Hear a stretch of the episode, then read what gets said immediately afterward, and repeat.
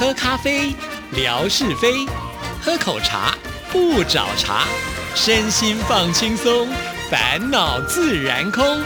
央广即时通，互动更畅通。亲爱的听众朋友，大家好，欢迎收听今天的央广即时通，我是谭志毅。又到了针锋相对的时刻了，所以我们今天请维登出场。We wish you a merry Christmas。突然很想唱圣诞歌啊，因为我过去住在板桥嘛，板桥就是会有在每年的耶诞节会有一个耶诞城的活动，然后所以这个也是提醒大家，时序进到了十二月。岁末年终了，好好，你每天回家的时候都可以感受到浓郁的耶诞节的气氛呢。你应该是非常知道，作为板桥居民会有非常不同的看法，就是呃，怎么讲？他们叫做对耶诞塞车城，不是欢乐城，是塞车城。我真的遇过的话，是你连走过去都是跟人家摩肩擦踵的这种状况，就是这很宽的一个范围，但人潮非常的多，然后大家都是会停在路上拍照啊。所以每天下班都变成大塞车的一个情况，就是，但相对来讲，它还是一个提高商机或者让整个的耶诞是更有气氛的一个蛮好的活动。对，之前都非常羡慕板桥人，原板桥人有他们的苦处。但重点是，这个很快一年又过去了，真的真的。那我们今天要聊的主题跟过年有关联吗？跟过年可以说是有关联啊，因为这个产物呢，彻底的改变了大家，包含连这样过传统节庆的形态。比方说，在跨年的时候，有时候你再去参加跨年晚会，然后呢，手机会打不出去，因为大家都在跨年那个当下。互道恭贺欣喜，那也就是回到了我们现在跟别人问候啊、拜年的方式，可能透过手机社群软体就可以了。对，所以今天讲到的是人们对于手机的依赖这件事情。哦，真的好依赖。我大概就在前几天吧。然后就出门的时候，突然发现没带手机，心里面就非常非常的慌张。呃，因为我从戏子出发，我坐火车准备要到台北市去嘛，哈。那车上时候我就在想说，其实沿路哦都会有很多的大站，那这个这些大站其实都非常多的商城。也就是说，假设我觉得哎突然冷了，我可以到里面的商城去买件外套，或者是说我今天忘了戴老花眼镜，我可以马上去配，而且他马上会给我。好，这些我都觉得非常的方便。但是只有手机。他没有办法，你马上买一支，你现场就可以使用。所以突然就觉得哇，好焦虑哦！等一下呢，我要到很多的商店去买东西的话，我都变成没有办法去刷我的十连制，就觉得好紧张哦，比没有带钱包还要来得更严重的感觉。对啊，手机虽然我们现在还把它称为新兴产品啊，但是以我自己来讲，我第一支智慧型手机是二零零七年的时候买的 iPhone 四。所以用到现在，其实也有十多年的时间了。那也许有些朋友是更早之前就开始使用了。所以其实我们把它融入到生活里面也已经很久了。哎，刚刚自己讲到，其实这个状况还有另外一个原因。第一个当然是开通需要一点时间，再也是手机是一个非常个人、克制化、非常属于个人的东西，所以。即使你可以所有东西重新全部再来，但就是一个麻烦事，就是一个手感上面或习惯上面要变化的事情。但是我是严重到我现在不是手机不在身会焦虑。我最近呢，行动电源不见了，然后我就随时会担心，如果没电了怎么办？如果没电了怎么办？因为我那天不是帮你找回来了吗？对，应该是被我丢在高铁上面，所以我帮你找回来之后，它又不见了。但是 真没缘分啊，很神秘的事情，因为我明明放到我的包包里面，但是它就像神秘三角洲一样，你的包包有破洞，所以让我现在想说，我到底要不要买一颗新的呢？因为你知道那种墨菲定律，就是当你。东西丢掉，决定买新的时候，它就会在你买新的那一天出现。我就很怕这件事情发生。那你就先不要拆啊，等你出现之后就拿去退货。这可能也是一个方法哦。好，总之我们今天呢看到这个调查呢，比我想象中的更讶异啊！哈，就是当然过去几年一直有这个大家都知道，几乎现代人都很依赖手机，但依赖到什么程度呢？我在想这一篇调查，因为它是针对。台湾，但全球应该也有类似的趋势，尤其过去的两年受到疫情的影响，所以我们对手机的依赖程度是更高的。那这一份调查是来自于网络供应商，就是 NordVPN 的一个报告，针对台湾十八到五十五岁的居民为主，然后就是总计调查呢，台湾人的一生当中。会有三十三年九个月十六天是在网络上度过，哎呀，好可怕！然后台湾人的平均寿命是八十点七岁，所以相较来说呢，几乎占了快一半的时间。天呐！而且那一半可能是因为前面之前并没有这个东西。哦，对，对我们这个年纪 来说，就是虽然晚不启用，但是就站得很高。对，那如果说以这个世代的小朋友来讲，恐怕就是永远又黏在他的身边了。对啊，如果包含那些虽然他自己不会操作，但父母已经开始用手机在养小孩的，有啊，我常常去餐厅。就看到很多那种小 baby 就坐在那个小 baby 的椅子上面，然后就开始划手机。对啊，所以带着小孩长大的是巧虎，不是爸妈。就是每个国家可能会有不同的流行的卡通人物，是是是，真的会这样。然后他这个统计里面就有还有细部到。呃，一般的台湾人平均是几点开始上网，然后几点才会放下手机哦。所以平均来看，上午九点十一分开始开机，然后呢，接着会到晚上十点十七分的时候才把手机放下来。所以其实时间是非常长的。也就是说，只有睡觉的时间没有用手机，其他的时间几乎就是会依赖着它。对啊，而且难怪我。有时候常刷呃 PTT 这样的论坛嘛，那 PTT 就是一个谁都可以来发文表达意见的地方。可是通常在九点之前，你真的看不到太多的文章更新。但是九点之后就会啪啪啪啪啪的一篇一篇出来，原来跟这个用手机的习惯是有关系的。感觉上应该是对于上班族或学生来讲，就是先把出门的事情搞定，然后坐在办公室之后，第一件事情就是打开手机的概念。哦，了解了，对，所以这是一个统计相关的数字哦。那这么长的时间。到底大家在网络上做什么呢？其实最多的时间，台湾人是用在看 YouTube 上面哦，所以难怪每个人都要转进做 YouTube，因为网红才有商机了。现在对啊，像我们身边应该很多人都，包括我们自己，可能都有很长时间去观看，就是油管这样的一个习惯呢。而且每周呢，花在 YouTube 上的时间平均是十个小时十七分钟来观看影片，等于说是看了将近五部电影的程度。真的耶，因为 YouTube 上面一定都是短的影片嘛，但是加总起来等于是看了五部电影的量哦。所以其实原来我们必须每一个人都要经营自己的 YouTube，才好像是一个人物的感觉。对，就是它是一个呃趋势，或者是说最大宗的人会在那边集散这样子。当然，其他的社群软体也有相当高度的使用，包含脸书、然后 Instagram 跟 Line 这一些社群媒体，大概会花掉七小时十六分钟左右，就是每周的时间。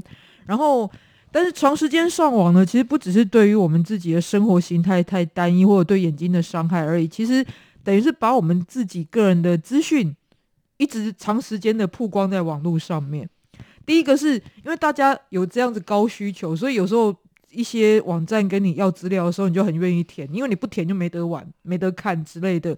所以在个人资料部分的曝光就很多，包含像是姓名的比例最高，然后再来是出生年月日、完整的地址、你的职业，还有身份证字号以及你的喜好跟关系状况都会在上面曝光。然后当然还有你长时间的做一个网络上的连线，那你的治安本身也是一个长期有被入侵的可能性，就是对。就好像说，我们经常在网络上浏览什么样的东西，可能第二天那个东西就不断的会出现，提醒你，哎，你好像应该要去买它，或者你要去注意它。那我觉得，因为它会记录我去过哪里，这个我觉得情有可原。但是我曾经就是跟别人对话的的话题，第二天不断的就出现相关的影片，我看到这个时候真的是毛骨悚然，我觉得我好像被监听的感觉。就我真的听过很多人有这个说法，就到底这是一个都市传说还是真的？其实大部分人会倾向。是有可能被监听的一个情况，就不也不是监听，也许是像 AI 那样的一个人工智慧会在分析你对话里面的关键字，这样子是，但这种感觉还真不太好。那我经常看到林志玲的照片，是因为我很像林志玲 好，我再说就会有人说我得妄想。对，所以就是太依赖他的时候，也会害怕，就是说他可能会带来一些麻烦。对不对？其实我觉得回到台湾本身就是我我不知道大，因为我没有在国外实际长时间生活过。但我觉得光以台湾来讲，其实台湾的一个娱乐消遣的方式真的比较单一。绝大部分的人呢，如果不是用手机出门的话，就是逛百货公司跟唱 KTV、吃东西，这基本上是这三个。然后如果是宅在家的话，就是上网。嗯，那你不像有一些地方可能有很多不同的娱乐休闲活动，尤其是大自然接触或者跟朋友一起做什么事情。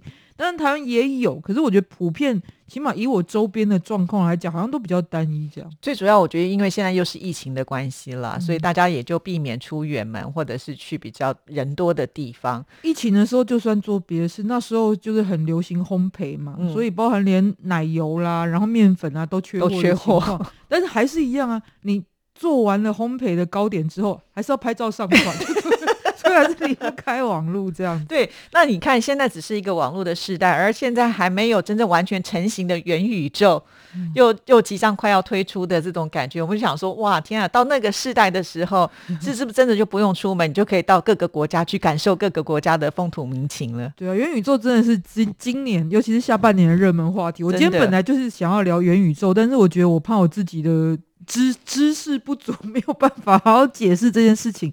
但的确是有这样的趋势啦，但就是的确对我们日常生活有很大影响。可是我觉得我还不至于在边走路的时候边看手机，但其实已经是吗？不晓得是谁因为这样子脚受伤的。不是把它拿出来听个音乐而已。哦，你只是要听音乐我只要听音乐，但是因为下坡的关系 好，好，所以当然还是会有这样子一个情况，所以那真的会造成很多的一个变化部分。所以有几个简单的题目呢，大家也来分析一下自己是不是有这样子一个依赖的情况哦。其实是一个很简单的调查啦。就是第一个呢，你会发现你使用手机的时间会经常超过你原本预期的时间吗？你就说我划一下就好，就一下就一个小时可，能真的有时候我看这段影片好了，突然跑了另外一段影片，也好像也蛮好看的，继续看 就看不完了。对啊，而且我觉得人通常会对这样的数字低估。就是如果你问他你一天用手机几小时，他大概会说哦两个小时、三个小时，但一般都会更多，就跟我们对体重的预估是一样。我都会觉得，哎、我应该才五十几啊，哦，已经破六十、哦。我是举例啦。我觉得人真的会对自己就是比较负面的一些行径会低估，这样。一定要这样才能平衡啊，不然活得好辛苦。这这倒也是一个重点。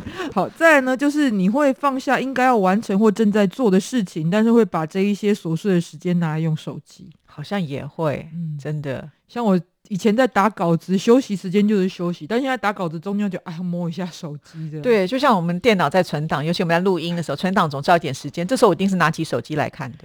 或者我们在录音的时候，真的有传讯息进来的时候，就会觉得是谁是谁，到底是什么东西？这样就哦是广告，又是诈骗这一类最多这样子。好，然后再来呢，就是呃，因为使用手机，你曾经被家人或朋友抱怨过吗？当然有喽，嗯比如出去吃饭的时候，每一个人说都叫你们出来吃饭，然后每个人手上都拿了手机，那吃饭有什么意思呢？对，这就变得很明显。但是我觉得多数大家可能都会有一些察觉。不过这个题目还蛮好，就是如果有人问你用手机会做些什么事的时候，你会开始有防备或者隐瞒的时候，其实也是一个过度使用的状态，就表示你自己心里面心虚了。对 心虚嘛，就是做亏心事的概念，所以就会恼羞成怒的这样的一个情况。对我也会，哦，真的吗？对呀、我都说怎样，我要发微博啊，我工作哎、我很重要哎、对我们这个职业是有这样子一个好处，就是你不管看电视啊、听音乐啦、看电影啊，其实都是一种哦我在工作欸。对，做节目的。素材，我必须要多吸收各各个方面的资讯，对啊，像我看综艺节目不是为了好笑而已嘛，我是为了要精进自己做节目。而且这件事情从你小的时候就已经开始。真的很多。好，然后当然这个很明确的啊，就是刚刚提到忘记带手机会让你感到焦虑、烦闷或者是心神不宁，这当然是一个很重度依赖的状况。真的，哇哇，完全重。嗯，大家应该现代人多少都会有这样的状况，所以其实当然有一些调整的方式啊，但是大家都知道怎么调整，只是做不做到是一回事。可是我觉得在很多人的分享当中，有一个真的蛮好的，就是其实你要尽量的让你手机上面的这个应用程式减少之后，其实会减少使用，然后关掉一些通知，你也比较不会分心。但最好的呢，就是有人建议你可以听 podcast。或者听广播，我就更好的建议是听广播，因为你的手就不会放在手机上面，就不会花那么多时间。对，而且呢，通常像我们的广播的节目内容是这么的扎实啊，这个完全是有意的。因为有时候我们看很多影片，其实它是无意义的。对啊，就是老王来卖瓜的概念，没错 啊有用。我们今天准备了一个央广的地图电板。好，还有呢，就是我们央广的这个应该算是明信片，要送给听众朋友。好，那今天的题目也很简单啊，就分享说呢，你这个是不是一个重度手机的依赖使用者呢？然后你有没有一些方法去控制过，让自己的使用的时数有降低的情况呢？麻烦大家跟跟我们分享。好，谢谢维珍，拜拜，拜拜。